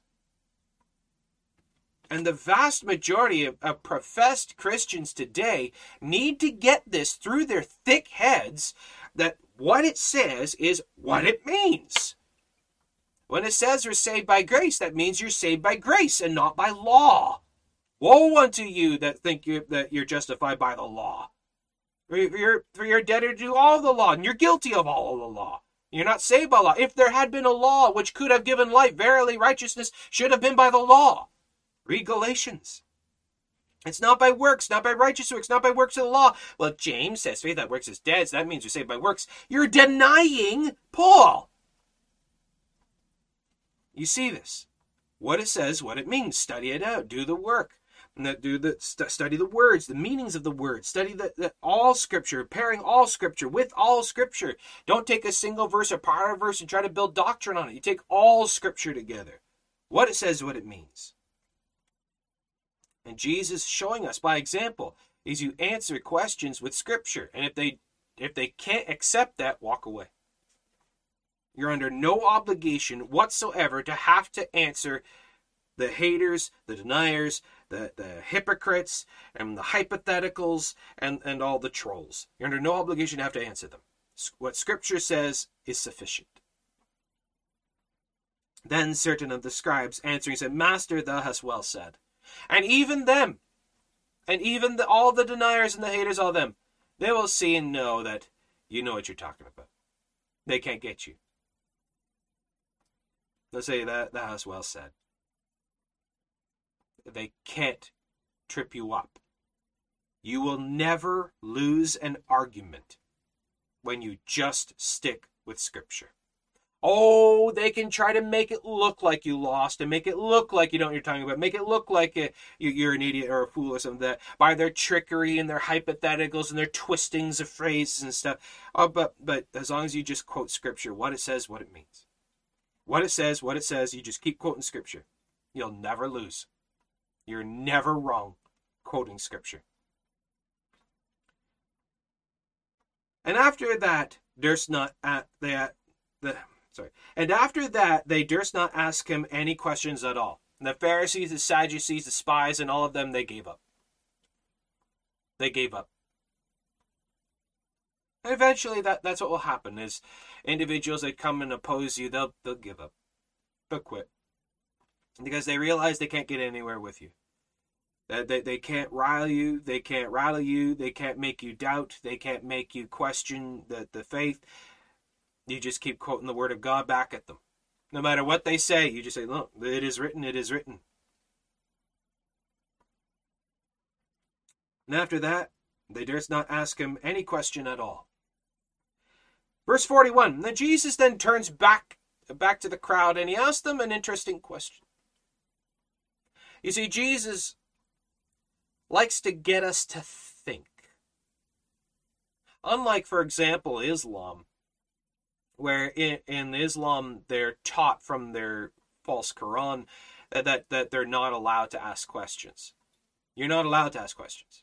You just believe what you're told, don't ask questions. Don't ever ask questions. You just just just believe what you're told, don't ask questions.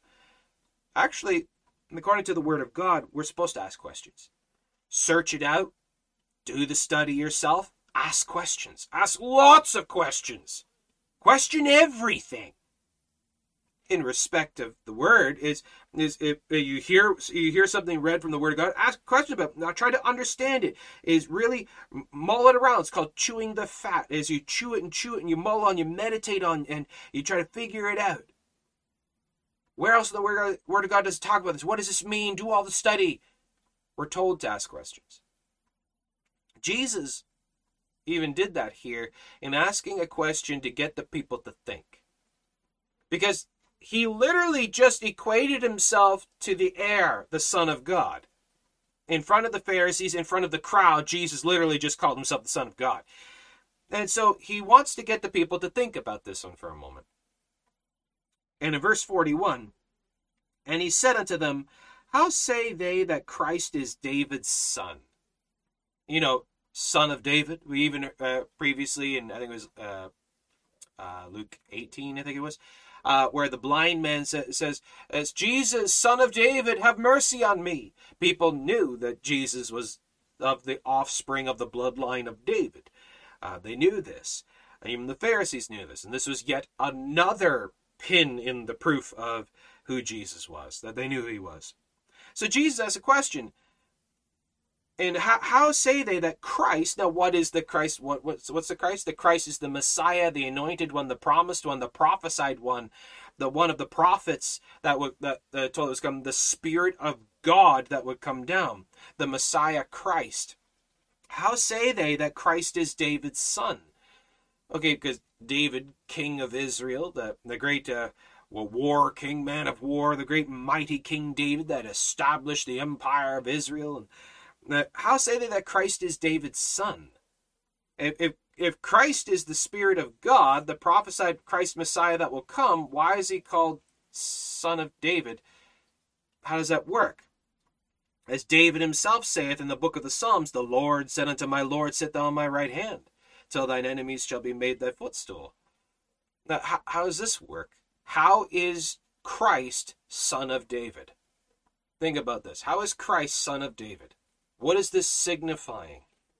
Well, if it's just Christ, that is the Spirit of God. That's the prophesied Spirit of God that come down. But no man has seen God at any time and lived. And God is spirit, and those that worship him worship him in spirit and in truth. We can't see the Spirit of God in this world. We can't see the Spirit of God. That God always has a veil covering. Now, when the when the the Spirit of God came down before Moses, he used the, the burning bush as the veil covering. You see the, the, the pillar of cloud, the pillar of fire, the Shekinah glory cloud. There's always a veil covering to cover the Spirit of God that we can't see this. So, how, so how can Christ be called Son of David? That shows then that out of the line of David, of the bloodline of David, one is born that will be the Christ manifested in the flesh. That that uh, that the, that the Messiah will be offspring, son of David, and Lord of David. That's Philippians 2 5 to 8. Uh, uh, where he was found in fashion as a man. That the, that the Spirit of Christ came down and fashioned a body for himself. And he, and he humbled himself unto death, even the death of the cross. Acts 20 28, God purchased the church with his own blood. Spirits can't bleed, spirits can't die. So God fashioned a body for himself that could. We see John chapter 1, verse 1 and 14. The word which is God became flesh and dwelt among us. 1 Timothy 3:16 God was manifested in the flesh. So you see, even this very question that Jesus asked the people, how is Christ called the Son of David? When you think about this, then you see, well, well, the Spirit of God is not of the line of David, is not the offspring of David, because uh, David is flesh, and that which is of, of the blood is flesh. So something have to come from the line of David to be able to be called the Christ that is both son of David and Lord of David. So even this very question gets the people, the crowd, to think of this to show how the Christ will be both spirit and flesh. Son of God, God the Son. God the Son, Son of God.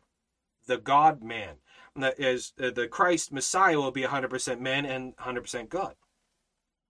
That's what that question of Jesus proves. Think about that. Then in the audience of all the people, he said unto his disciples. Then Jesus turns from the crowd to his disciples to instruct his disciples, but he says in audience of, meaning he said to spoke to his disciples loudly so that all the people could hear him. Jesus says, Beware of the scribes. Beware of the scribes. Now, what are the scribes today? The scribes today are individuals who tout their degrees and diplomas and their schooling and, and all, all of their, their big fancy titles, their, their notoriety and their fame and their fortune and their positions, their wealth and their power as as as theologians and doctors and masters of the law and all that kind of stuff. Those are the scribes. Beware of the scribes, which desire to walk in long robes, and love greetings in the marketplace and the, and the high seats in the synagogues. They, they have to be up on the stage and they always want to be addressed by their titles and their degrees. They wear the big fancy robes to set themselves apart as high clergy kind of thing the highest seats in the synagogues and the chief rooms at seats, which devour widows' houses. Who uh, uh, this is they take over and, and they make it about fame and fortune. They start and they start uh, getting the people to give them all of their money and possessions and wealth and power and property, like prosperity preachers like Benny Hinn and Creflo Dollar, which devour widows' houses and for a show make long prayers. The same shall receive greater damnation. And the reason they make these big, fancy, flowery prayers is just to impress you. Not because they care about God, but to impress you. They'll receive greater damnation. Jesus addressing the Pharisees and the Sadducees and, and, and the scribes and all these and the spies in front of all the people, calling them out, exposing the wolves, warning the people. Now, in this, we see greater damnation. What does he mean by that? Harsher judgment at the great white throne judgment seat of Christ. Harsher judgment. Because they knew full well, as Jesus called them out, you know full well who I am. They know full well what they're doing that these kinds of individuals, the Pharisees, the Judaizers, the law keepers, the scribes, and the Sadducees, and all these kinds of false prophets and false preachers, they know full well what the Bible says. They know full well who Jesus is, and they don't care, and they twist it all up for their own power and position. They're going to receive a harsher judgment, greater damnation there will be more wrath of God poured upon them than others. These same individuals are spoken of again in Matthew chapter 7. Matthew chapter 7, because these same individuals, these same twisting, hypothetical, lying, deceiving, legalistic Pharisee types, it's all about traditionalism, religiosity, and churchianity. These same individuals are the ones in Matthew 7, verse 21 not everyone that saith unto me, Lord, Lord. Because look what they're doing. Look what they say. Not everyone that, that saith unto me, Lord, Lord, shall enter into the kingdom of heaven, but he that doeth the will of my Father which is in heaven.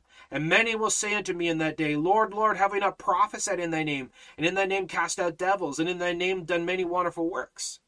Have we not done many works and righteous works and religiosity and mysticisms? We've done and done and done and done and done and said and done. But nowhere do they say, Have we not believed in thy name?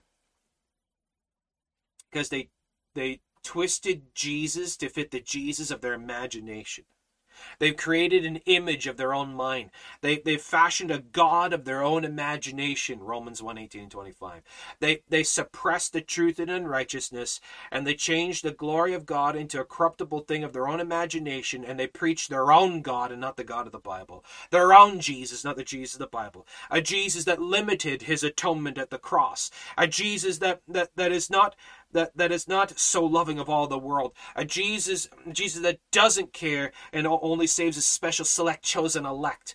A Jesus that requires your law keeping. A Jesus that requires your baptism. A Jesus that requires you to do and keep and maintain and all this other stuff. That's, that's not the God and Jesus of the Bible.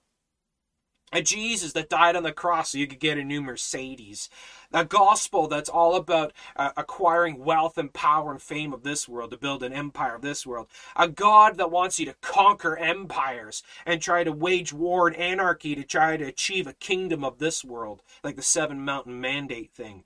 That's not the God of the Bible. A God that's all about commandment keeping and law keeping is not the God of the Bible. What does Scripture say? There are many, many Pharisees, Sadducees, and law keepers today. There are many deceiving, lying, false prophets who preach other gospels, other Christs, other gods, and they, they try to manipulate the Word of God to try to, to try to uh, justify the crazy ideologies of their own mind. How does Jesus react to that? How did he answer them? Flat out Scripture. It is written, it is written, it is written. It is written.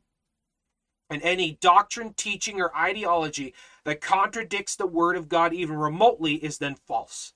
The Word of God is true. Any doctrine, teaching, ideology, vision, dream, whatever, opinion, feeling, whatever, that contradicts the Word of God even remotely is wrong. And the Word of God is true. You don't need catechisms, commentaries, councils, or creeds. You need the Word of God. And if you don't know the Word of God, if you're not studying the Scriptures, it's guaranteed 100% guaranteed you will be deceived by a false prophet. Every, every time. When you're not studying the Word of God, you will be deceived by false teachers. You will be deceived by these kinds of lying, manipulative, hypothetical, twisting, liar deceivers. You, you will be deceived by them.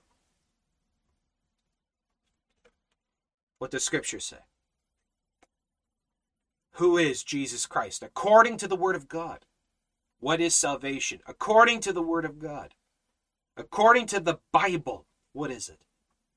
The moment you hear the preacher in the pulpit, the moment you hear them say, Well, I think, I feel, I believe, my study, my belief, uh, my opinion, my vision, my dream, they're a liar. Run. Get away from them. What does the Bible say? Anyone who says that you see the Bible says this, but but however, I think, you know, get away from them. What it says, what it means. The words on the very page have meaning. Like, for example, I keep coming back to, to the example of grace. Some people say, oh, yeah, we're saved by grace, but you got to keep the Ten Commandments.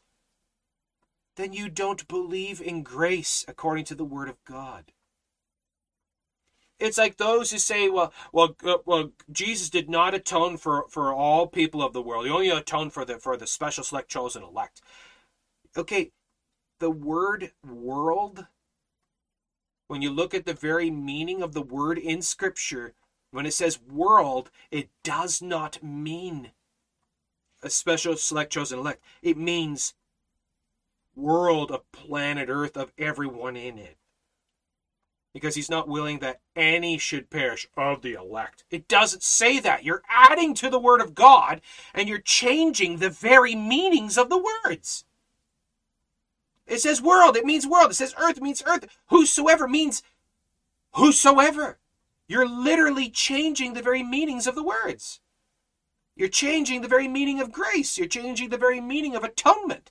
You're changing the very gospel. You're changing the very person of Christ. Denying the rapture when the Bible teaches there is a rapture. Well, the word rapture is not in the Bible. The word rapture is the title term that is given to the, the gathering of the saints, where we are caught up to be with Christ. We see, for example, in John, John chapter 5.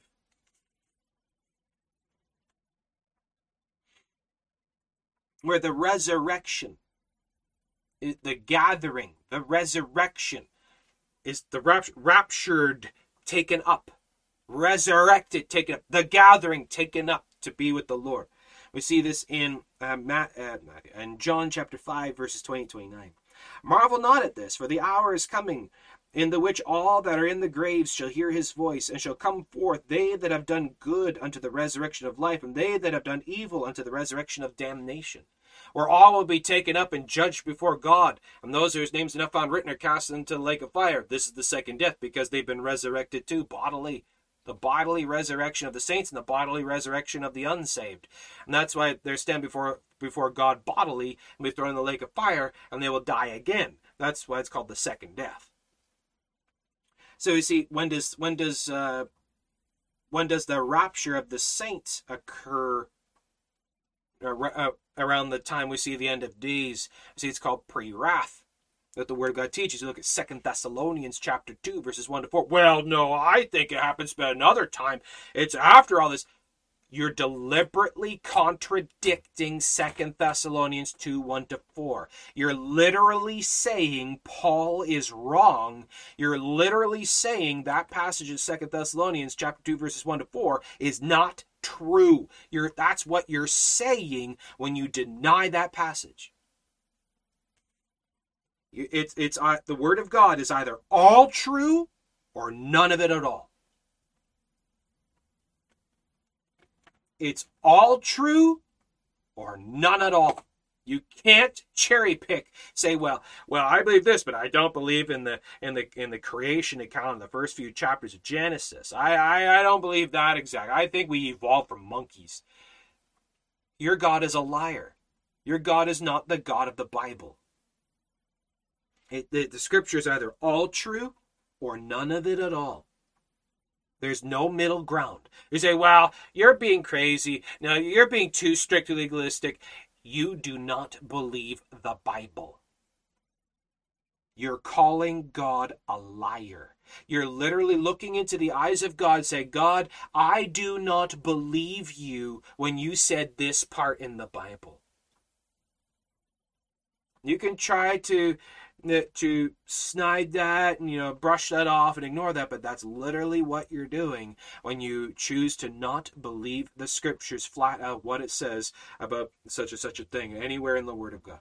When you deny it when you make excuses for it you try to bring up hypotheticals to prove it wrong when you will not accept it flat out for what it says you are calling god a liar and denying the very scriptures and you, the god you're then believing a god of your own imagination and not the god of the word of that's what Jesus is getting across in Luke chapter 20. Luke 20. There you go. Any comments, questions, issues, insights, anything else at all? Please, by all means, go ahead, ask away. Be glad to hear from you. Uh, if there's anything you're wondering about, uh, if you've got questions, thoughts, comments, uh, topics, things you'd like to talk about, please go ahead, ask away. Be uh, glad to hear from you. I'd love to hear from you. Um, yeah, and it's so interesting. Just just like this, uh, we see it so often we're going across certain topics and things. People come into the comments, liter- literally being a live example of just what we're talking about. it's crazy. Uh, quite often, though, it happens when we're doing talks on spiritual warfare. When we talk about spiritual warfare, all crazy things happen. All kinds of insane people. When we go into full debates, uh, discussions on the deity of Jesus Christ, all kinds of crazy people coming in trying to deny it. When we're, when we're really emphasizing on the doctrine of grace, we get all kinds of people coming in to deny it. Uh, it it's insane. So, anyways, so there you go. So, any thoughts, comments, questions, issues, insights, please. I'm glad to hear from you we got a bunch of time here that uh, we can go go on and uh, talk about. Uh, we've gone for an hour 54. Keep that in mind. Um, so yeah. So we see Jesus has so much to talk about, and there's so much more. We kind of just skimmed across the surface of this passage, um, like taking a stone and just skipping it across the surface, not really diving so much into the depths of it. Um, but what does the Bible say? Now, we see when it talks about doctrine and theology, when it talks about marking and avoiding, we got to know what this says. And it's not my doctrines. I don't have my doctrines and you have your doctrines. There's only two sets of doctrines there's the doctrines of God or the doctrines of the devil. There's only two, only two sets. It's not my opinions, your opinions, my truth, your truth, my interpretation, your interpretation. That that's not a thing. As we see in the Word of God, as Second Peter um, chapter 1 verses 20 and 21 knowing this first that no prophecy of the scripture is of any private interpretation for the prophecy came not in old time by the will of men but holy men of god spake as they were moved by the holy ghost they all came from god. What it says is what it means. So it's either you believe what god says or you don't. That's all it is. The lord says look this is what i say on this thing. And you say either yes lord or no, I don't believe it. And you try to make excuses, you try to find loopholes, you try to circumvent, you try to create hypotheticals, and that's all that Jesus is damning in Luke 20. He's damning all of that. He's exposing uh, the Pharisees, Sadducees, showing the people this is what they do. Don't do that. Don't do that. What it says is what it means. It is written, it is written, thus saith the Lord. So, um, it can be hard sometimes because we know that when we stand adamantly dogmatically on the scriptures like this, it's going to offend a lot of people. Well, Jesus says, Doth this offend you? Doth this offend you? If the word of God triggers you, if doctrine and theology triggers, upsets you, and angers you, or if it does someone else, that just proves right there they have not the, a heart that loves the things of God. They love their own mind. They love their own opinions, and they love not God. They have not the love of God in them. If standing adamantly on the Word of God causes people to get all worked up, that's their problem, not yours. Don't you ever apologize for standing on the Word of God. Don't you ever apologize for being adamant on doctrine, adamant on the truth of Scripture. Don't ever make excuses for obeying the Lord adamantly. Be proud for standing with the Lord. This is what it says. This is what it means. If you don't accept it, you're wrong. You're wrong. You don't have to be snide and arrogant about that. Don't be snide and arrogant about it. Don't ever be. Just say, look, no, I'm sorry, you're wrong. The Bible says this. Well, how could you say you're being too legalistic and this and that and judgmental and who do you think you are? You're wrong. Because the Bible says this. Like, for example, for example, um, years ago, uh, there's uh, I was at a, a big conference. And there there was an individual there that I was I was talking to, and uh, after after the after the sermon because this guy was up on stage and he was preaching the gospel, but he was talking about how Jesus was crucified through the wrist, and he really emphasized this: Jesus was crucified through the wrist. Now, is that a little thing or is it a big thing? That's up to you, but specifics of Scripture are important. And the Bible says they pierced my hands and my feet, is what it says. It doesn't say wrist. Well, you know, back then, you know, they, they included the wrist as part of the hand. All kinds of other stupid arguments. But when you look at the Greek and the Hebrew, on when it talks about the crucifixion of Jesus Christ, how the, the pierce his hands and his feet, the word hands in the Greek is chiro, meaning the part that grips. That's the, the fleshy part of the hand right there. Well, if you put a nail through there, it would just tear out. So you're trying to find a way to excuse that this is what happened? Um, actually, no, it wouldn't tear out. That's that's a lie. That's a myth.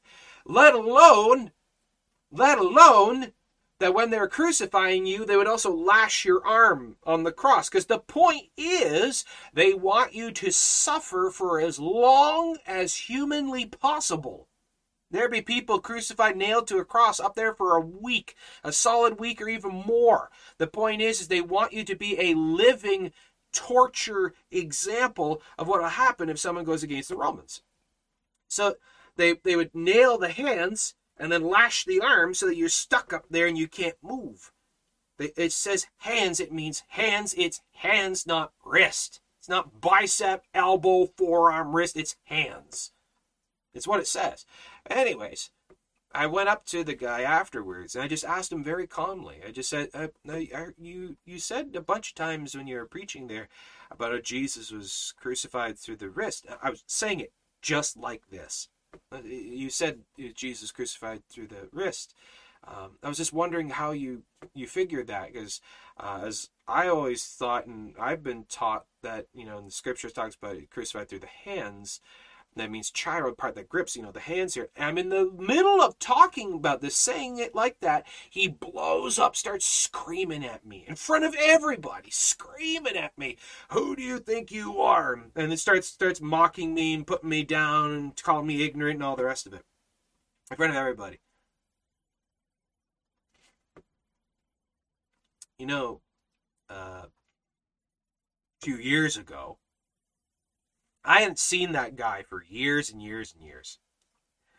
Um, and I found out a few years ago that actually he was up on stage uh, in his church and it was reported that he was preaching on the gospel and he was preaching how Jesus is crucified through the hand, not the wrist. He had gone and actually studied it out and uh, and he started preaching that Jesus crucified through the hands, not the wrist. And so you see, you, you don't have to be arrogant about it. Just put it put it forward, and the seed of the Word of God and the conviction of the Spirit of God will come upon them, and they will either listen and look into it, or they won't. And it's not up to us. We are not the convictors. We are not the convictors. What it says, you just state what it says, and if they won't accept what it says, walk away. That's what Jesus is talking about in John 10. Is it John 10? All right, Jesus talks about about brushing up the dust of your feet at them if they will not re- if they will not receive you nor listen to your words. If they if they don't listen to you, if they won't listen to you, walk away. Mark and avoid, walk away. Warn other people against them, walk away. That's all it is. You, you don't fight, you don't be belligerent back, render not evil for evil. This is just what does the Bible say? Okay? Now, um, uh, in the comments here, okay, Jen, thank you for the study. Hey, God bless. Cliff says, question. I believe in the Trinity. However, can you explain if Jesus is always flesh? Oneness people always ask me this. I'm not sure how to answer. Can you see my comments? Yes, yes. Um, uh, okay, your comment. Um, all right, I actually have an entire study uh, video dedicated to directly answering that question. It, it's uh, there's a whole bunch of info that goes into this. Um, if you don't mind, I'll, I'll, just I'm just going to just pass this over to uh, just point you out to my previous video I did on this. Go to my playlist according to the Bible. The, under the playlist according to the Bible, click that. Scroll down in the in the list. You'll see one video uh, according to the Bible. What is the biblical Godhead? The title card, it's a brown title card. It has the word God. Look, look, look for that one. According to the Bible, what is the biblical Godhead? Watch that video that I did. I go into great, great detail explaining uh, the biblical Godhead using scripture alone. Uh, the video was even uh, peer reviewed by uh, Dr. Uh, Igal German of Moody Bible Institute, and he, he thought was right on as well. So I even have that in there in, in the description about this, as, as many people want to try to refute it. Just just listen. I'm only using scripture. I only use scripture, and I show you what what the Bible says about this. Um, modalism, Sabellianism is completely, completely wrong. Modalism is unbiblical nonsense. Sabellianism is unbiblical nonsense, as well as the Catholic idea of the Godhead is complete nonsense as well. And I show you what does the Bible flat out say. So please go watch that video. Um, they go into great detail explaining that one according to the Bible. What is the biblical Godhead? Go watch that video, and I, I, I hope that helps. And if you have any questions after that, let me know. I'd be happy to address them. It's just because it'll take a long time. There's a lot of information in this, um, and there's a lot of scripture that goes into this. Um, I hope that you'll enjoy that video. Um, so with that, um, we've been going for two hours, four minutes. I'm going to wrap that up there. I think that's good. Again, folks, we're trying to get through the Gospel of Luke here before we get to the holidays. So I'll be back again tomorrow. Normally I'm off tomorrow, but I'll be back again tomorrow. Uh, we're going to do chapter 21. I want to try to finish up this uh, this uh, Gospel of Luke before the holidays. So I'm sure you don't mind. So be praying and uh, hope to see you again tomorrow, Lord willing. And and there we go. I guess we'll wrap up there. So please give this a like, us a thumbs up. Make sure you subscribe, hit notification bell icons. So we put up new videos and check out all our other videos. We got tons of tons of other uh, videos on different topics and doctrines and debates and uh, got tons of playlists and different stuff. Please make sure you check those out as well as check out our website christiancoffeetime.ca we got links to all our other platforms and other goodies and such. Make sure you check that out as well. And as well folks merry christmas have a good one and be safe and uh, hope to see you again and god bless all those who love our lord god jesus christ God bless all those who love His holy word. Hope to see you again. And as always, if I don't see you again, I'll see you in the sky. God bless.